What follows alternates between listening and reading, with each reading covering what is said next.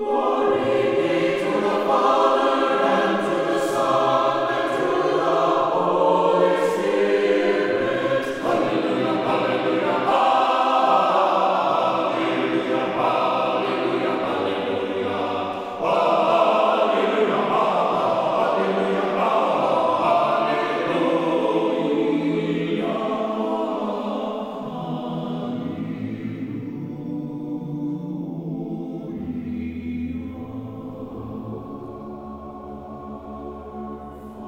Glory to Jesus Christ. Annunciation Byzantine Catholic Parish presents Light of the East, a program revealing how the Eastern Catholic churches have nourished the Roman Catholic churches and today's world in profound ways through their histories, traditions, mysteries, and spirituality. Hello, I am Father Thomas J. Loya, pastor of Annunciation of the Mother of God Byzantine Catholic Church in Homer Glen, Illinois, and this is a story of the Eastern churches, an inspiring story of faith, courage, intrigue, mystery, spirituality, dissension, and reconciliation. But most of all, this is an expression of a great experience of faith through a unique divine liturgy. Join with me now as we look toward the light of the East. Light of the East is also supported by Eastern Christian Publications, where you can find the prayers of the Catholic Byzantine Daily Office at ecpubs.com and by EasternChristianMedia.com, a broadband network for you to learn more about the Eastern Catholic Churches. That's EasternChristianPublications.com.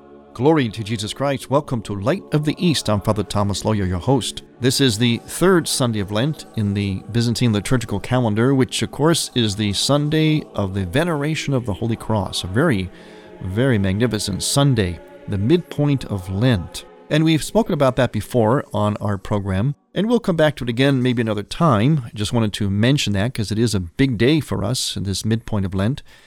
We have a big procession with the cross. It's richly decorated. We bow before it. We sing. It's a very triumphant day because it's trying to encourage us to get through the rest of Lent. In other words, the cross becomes a bit of a banner, a uh, symbol of victory for us. Later on, of course, during Holy Week, just as they do in the Latin Rite Church, the Western lung of the Church, we of course focus on the, the suffering of Christ, his redemptive suffering and death on the cross, and very, very mournful melodies and prayers and so on. But this Sunday, we raise that cross, richly decorated, as a banner of triumph to goad us on through the rigors of the fast, to let us know that there is a point to all this, a positive destiny to the rigors of the fast and all of our repentance.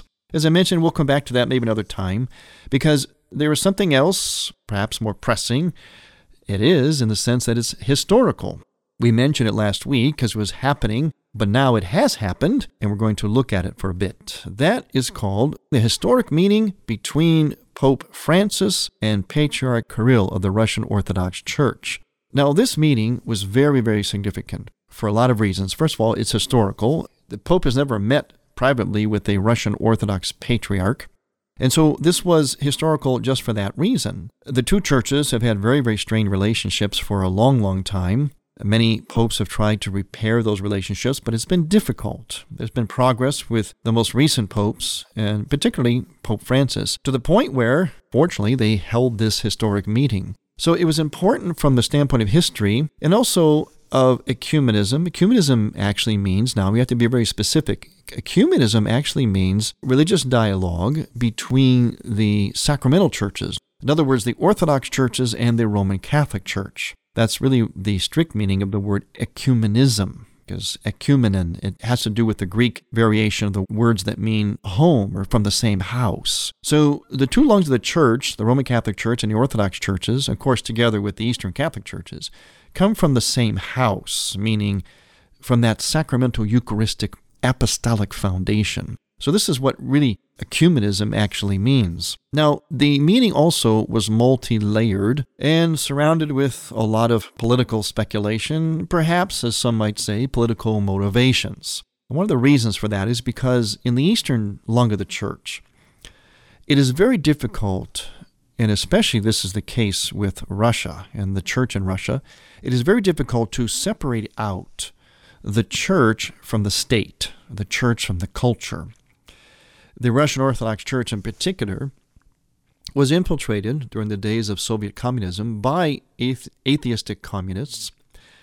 And to this day, it still has a lot of connection and influence and even pressure by the current government in Russia, especially under Vladimir Putin. In fact, Patriarch Kirill of the Russian Orthodox Church is a spiritual advisor to Vladimir Putin. And so, in looking at the motivation behind this meeting, at least on the part of the Russian Orthodox, there are many observers who believe that there were motives other than just purely motives of church unity.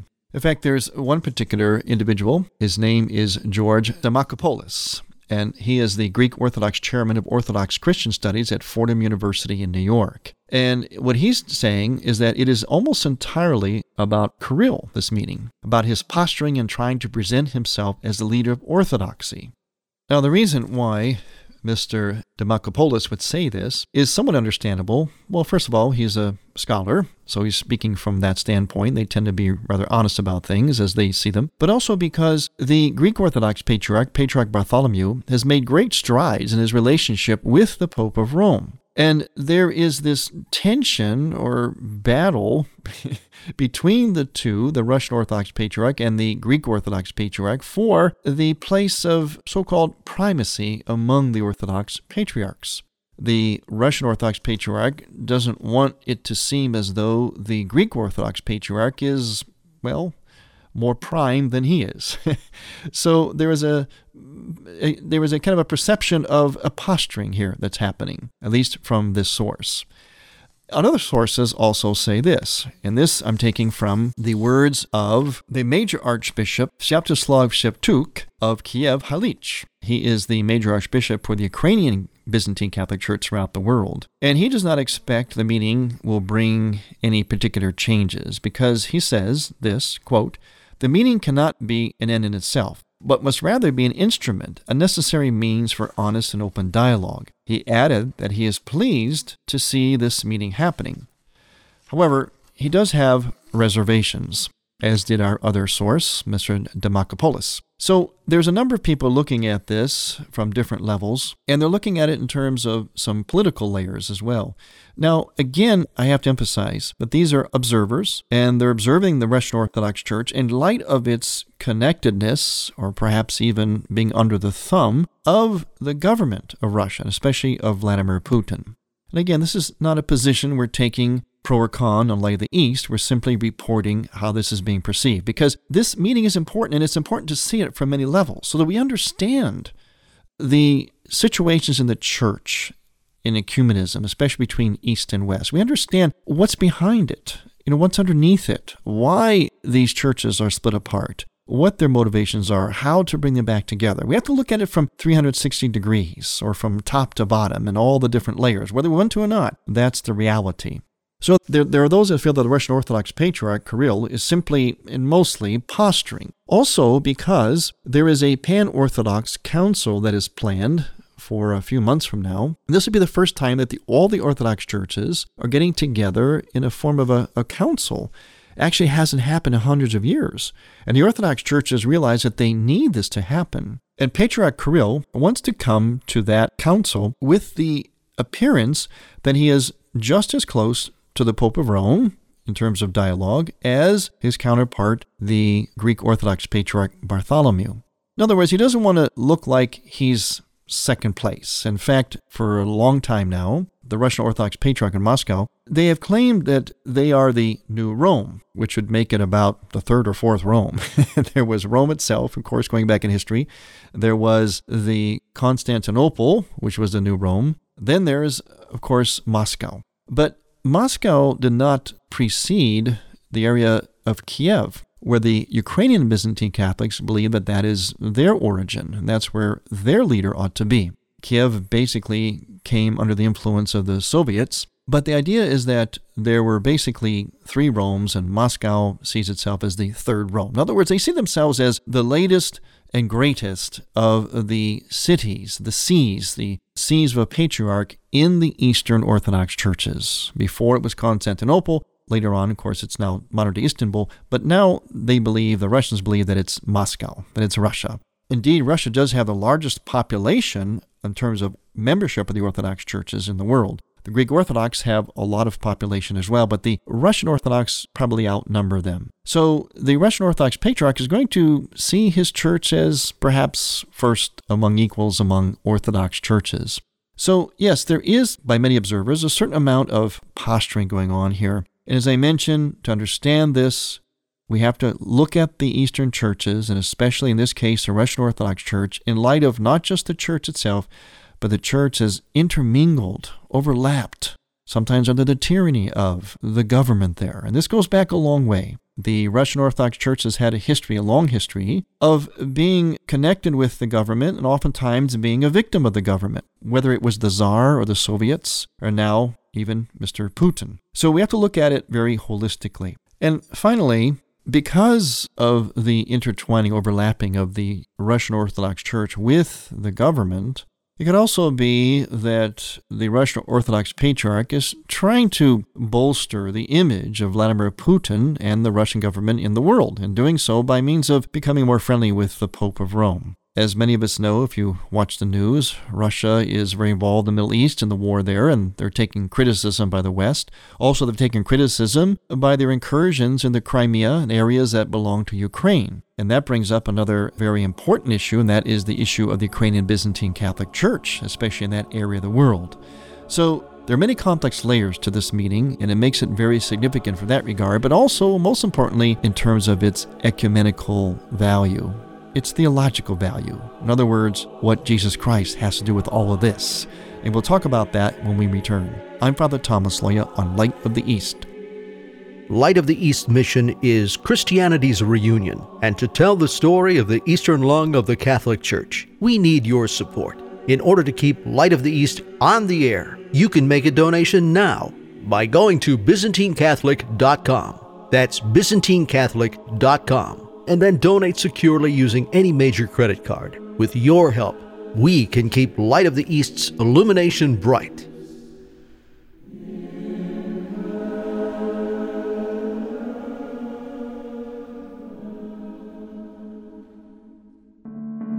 Hi, I am Father Thomas Loya, and I have a special invitation for the ladies. If you are seeking greater happiness in your marriage or just greater perfection in your own personal lives, then come to the fourth annual Women's Retreat Friday to Sunday, March 4th to the 6th at the Shrine of Our Lady of Consolation Retreat Center in Carey, Ohio. Greater perfection is the theme for this retreat, which I will be directing based upon the writings of Blessed Sister Miriam Teresa Demjanovich, the first person to be declared blessed on American soil. To find out more and to register, call Joan at 419 798 9107. 419 798 9107 or email Joan at washburn.joan5 at gmail.com. That's washburn.joan5 at gmail.com. I look forward to seeing you there.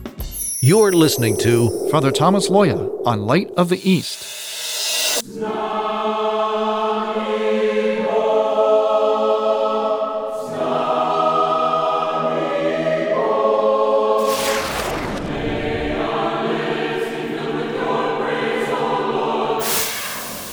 are listening to the choirs of Annunciation Byzantine Catholic Church under the direction of Timothy Woods in Homer Glen, Illinois. This is the music you hear on Light of the East and is sung during the sacred liturgy at Annunciation Byzantine Catholic Parish. Order online at ByzantineCatholic.com. All we ask is a donation of $15 or more, which includes shipping and handling, to Annunciation Parish for each Theosis CD. Send a check made out to Annunciation Parish at 14610 Willcook Road, Homer Glen, Illinois 60491. And may God grant you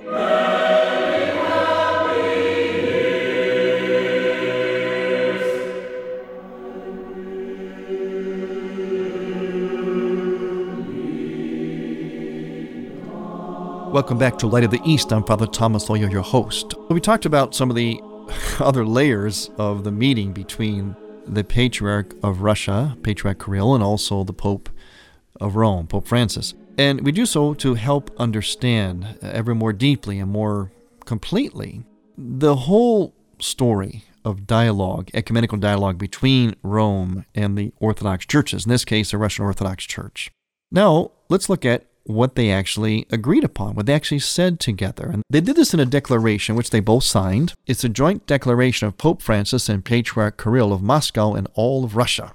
And in this document, they agreed on certain things that you might expect that they would agree on. In fact, one of the reasons spiritually, now we're going to get on the spiritual theological level, the level of ultimately of Jesus Christ, which of course is what unity is all about, being one in Christ. As you might expect, they came together with the similar concerns of the persecution of Christians, the moral relativism, and I like to say that these are two sides of the same vice that is crushing and squeezing Christianity, whether it's East or West. On the one vice, it's radical Islam and the persecution of Christians in so many parts of the world.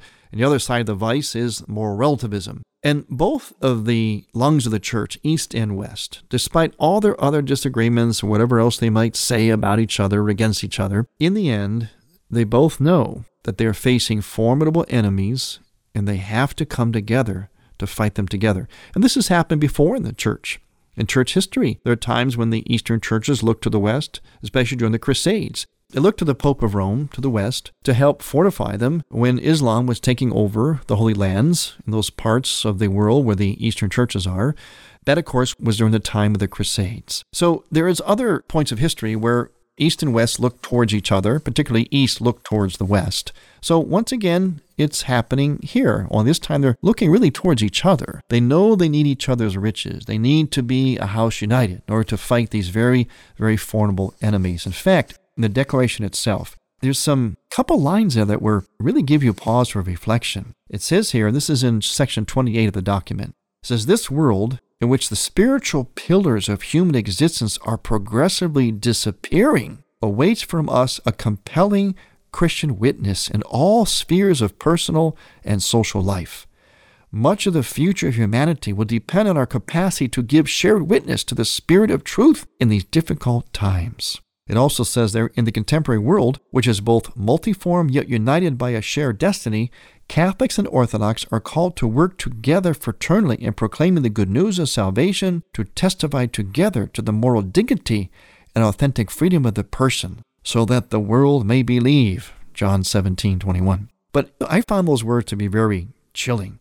This world, and they actually wrote it in this document and agreed to it.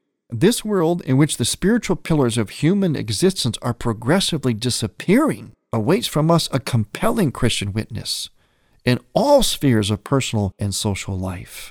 So they're admitting that we're in trouble, as many of us probably think and sense.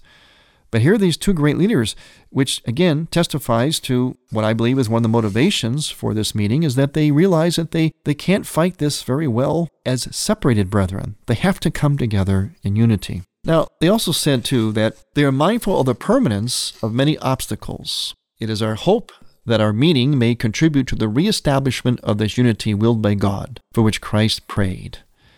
May our meeting inspire Christians throughout the world to pray to the Lord with renewed fervor for the full unity of all his disciples. In a world which yearns not only for our words, but also for tangible gestures, may this meeting be a sign of hope for all people of goodwill. Our Christian conscience and our pastoral responsibility compel us not to remain passive in the face of challenges requiring a shared response. We exhort all Christians and all believers of God to pray fervently to the providential creator of the world to protect his creation from destruction and not permit a new world war. In order to ensure solid and enduring peace, specific efforts must be undertaken to rediscover the common values uniting us based on the gospel of our Lord Jesus Christ. So again, we see here in written in this document, this joint document signed by both leaders of the church, we see this concern this observation and this mutual conclusion that the world is in trouble, that we're facing formidable enemies, and we've got to come together. Now, also in this document, they mentioned, and for anyone who maybe perhaps sometimes maybe wonders or even doubts what Pope Francis might be saying along the lines of marriage and family, here in section 20 of the document, it says this. Now remember, this is a document that the two leaders agreed upon and signed. It's called the Joint Declaration. It says this the family is based on marriage, an act of freely given and fraternal love between a man and a woman. It is love that seals their union and teaches them to accept one another as a gift.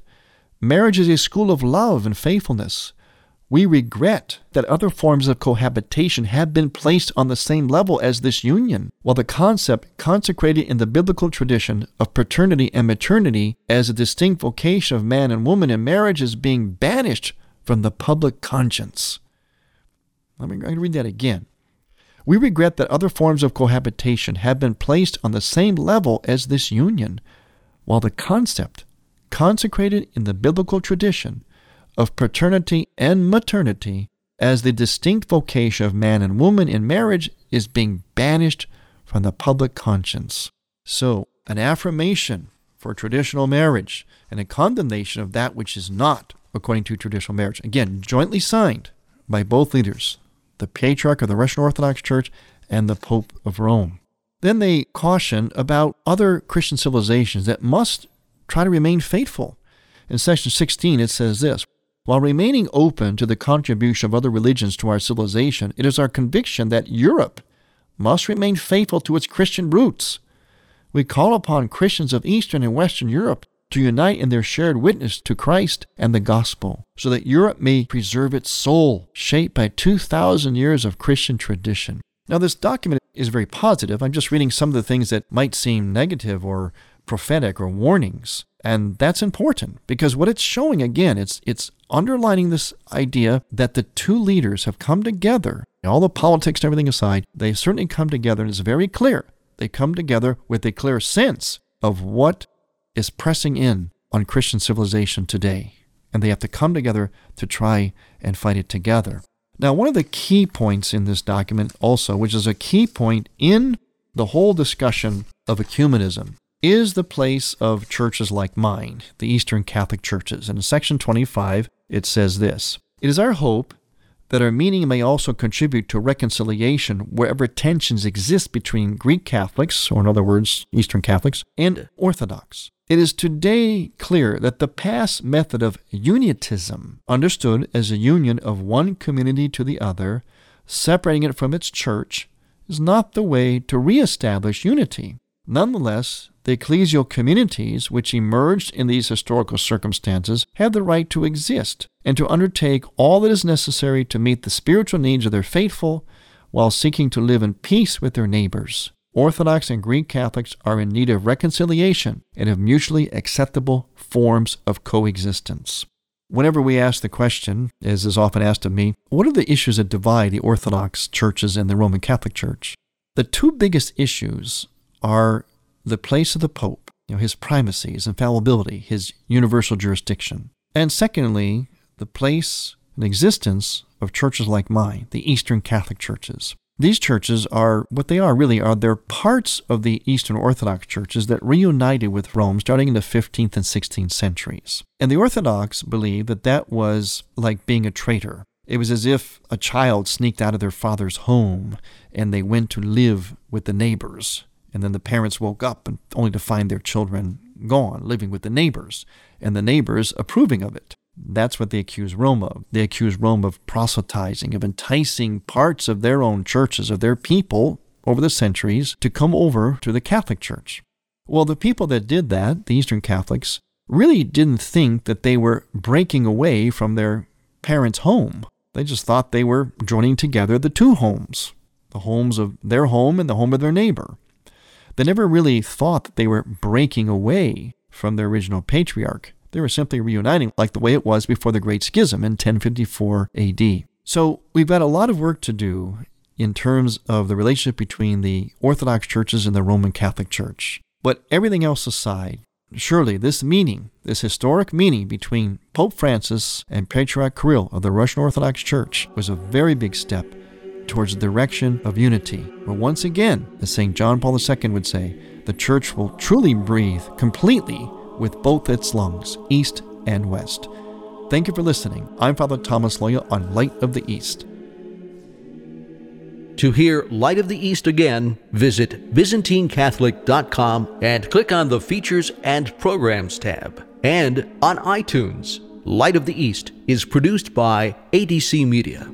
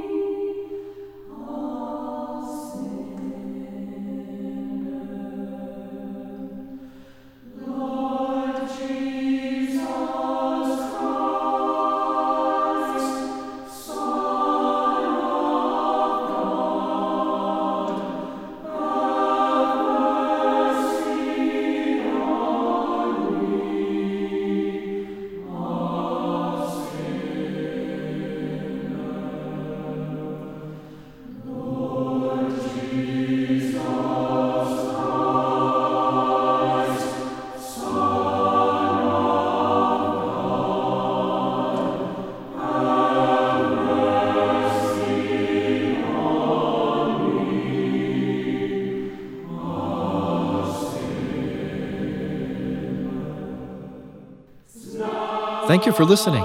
Next week, we will return to the Light of the East. To learn more about Annunciation Byzantine Catholic Parish, visit our website, ByzantineCatholic.com, where you will also find an archive of all of our programs. In order to continue Light of the East with its mission of Christianity's reunion, we need your support with a donation. Any amount will be a blessing. Please make out a check to Light of the East Radio and send it to Light of the East, 14610 Will Cook Road, Homer Glen, Illinois 60491. That's Light of the East, 14610 Will Cook Road, spelled W I L L C O O K Road. Homer Glen, Illinois, or donate online on the homepage of ByzantineCatholic.com. From the light of the East, a new dawn of unity is in sight. God bless you, go with God, and may God grant you many happy years.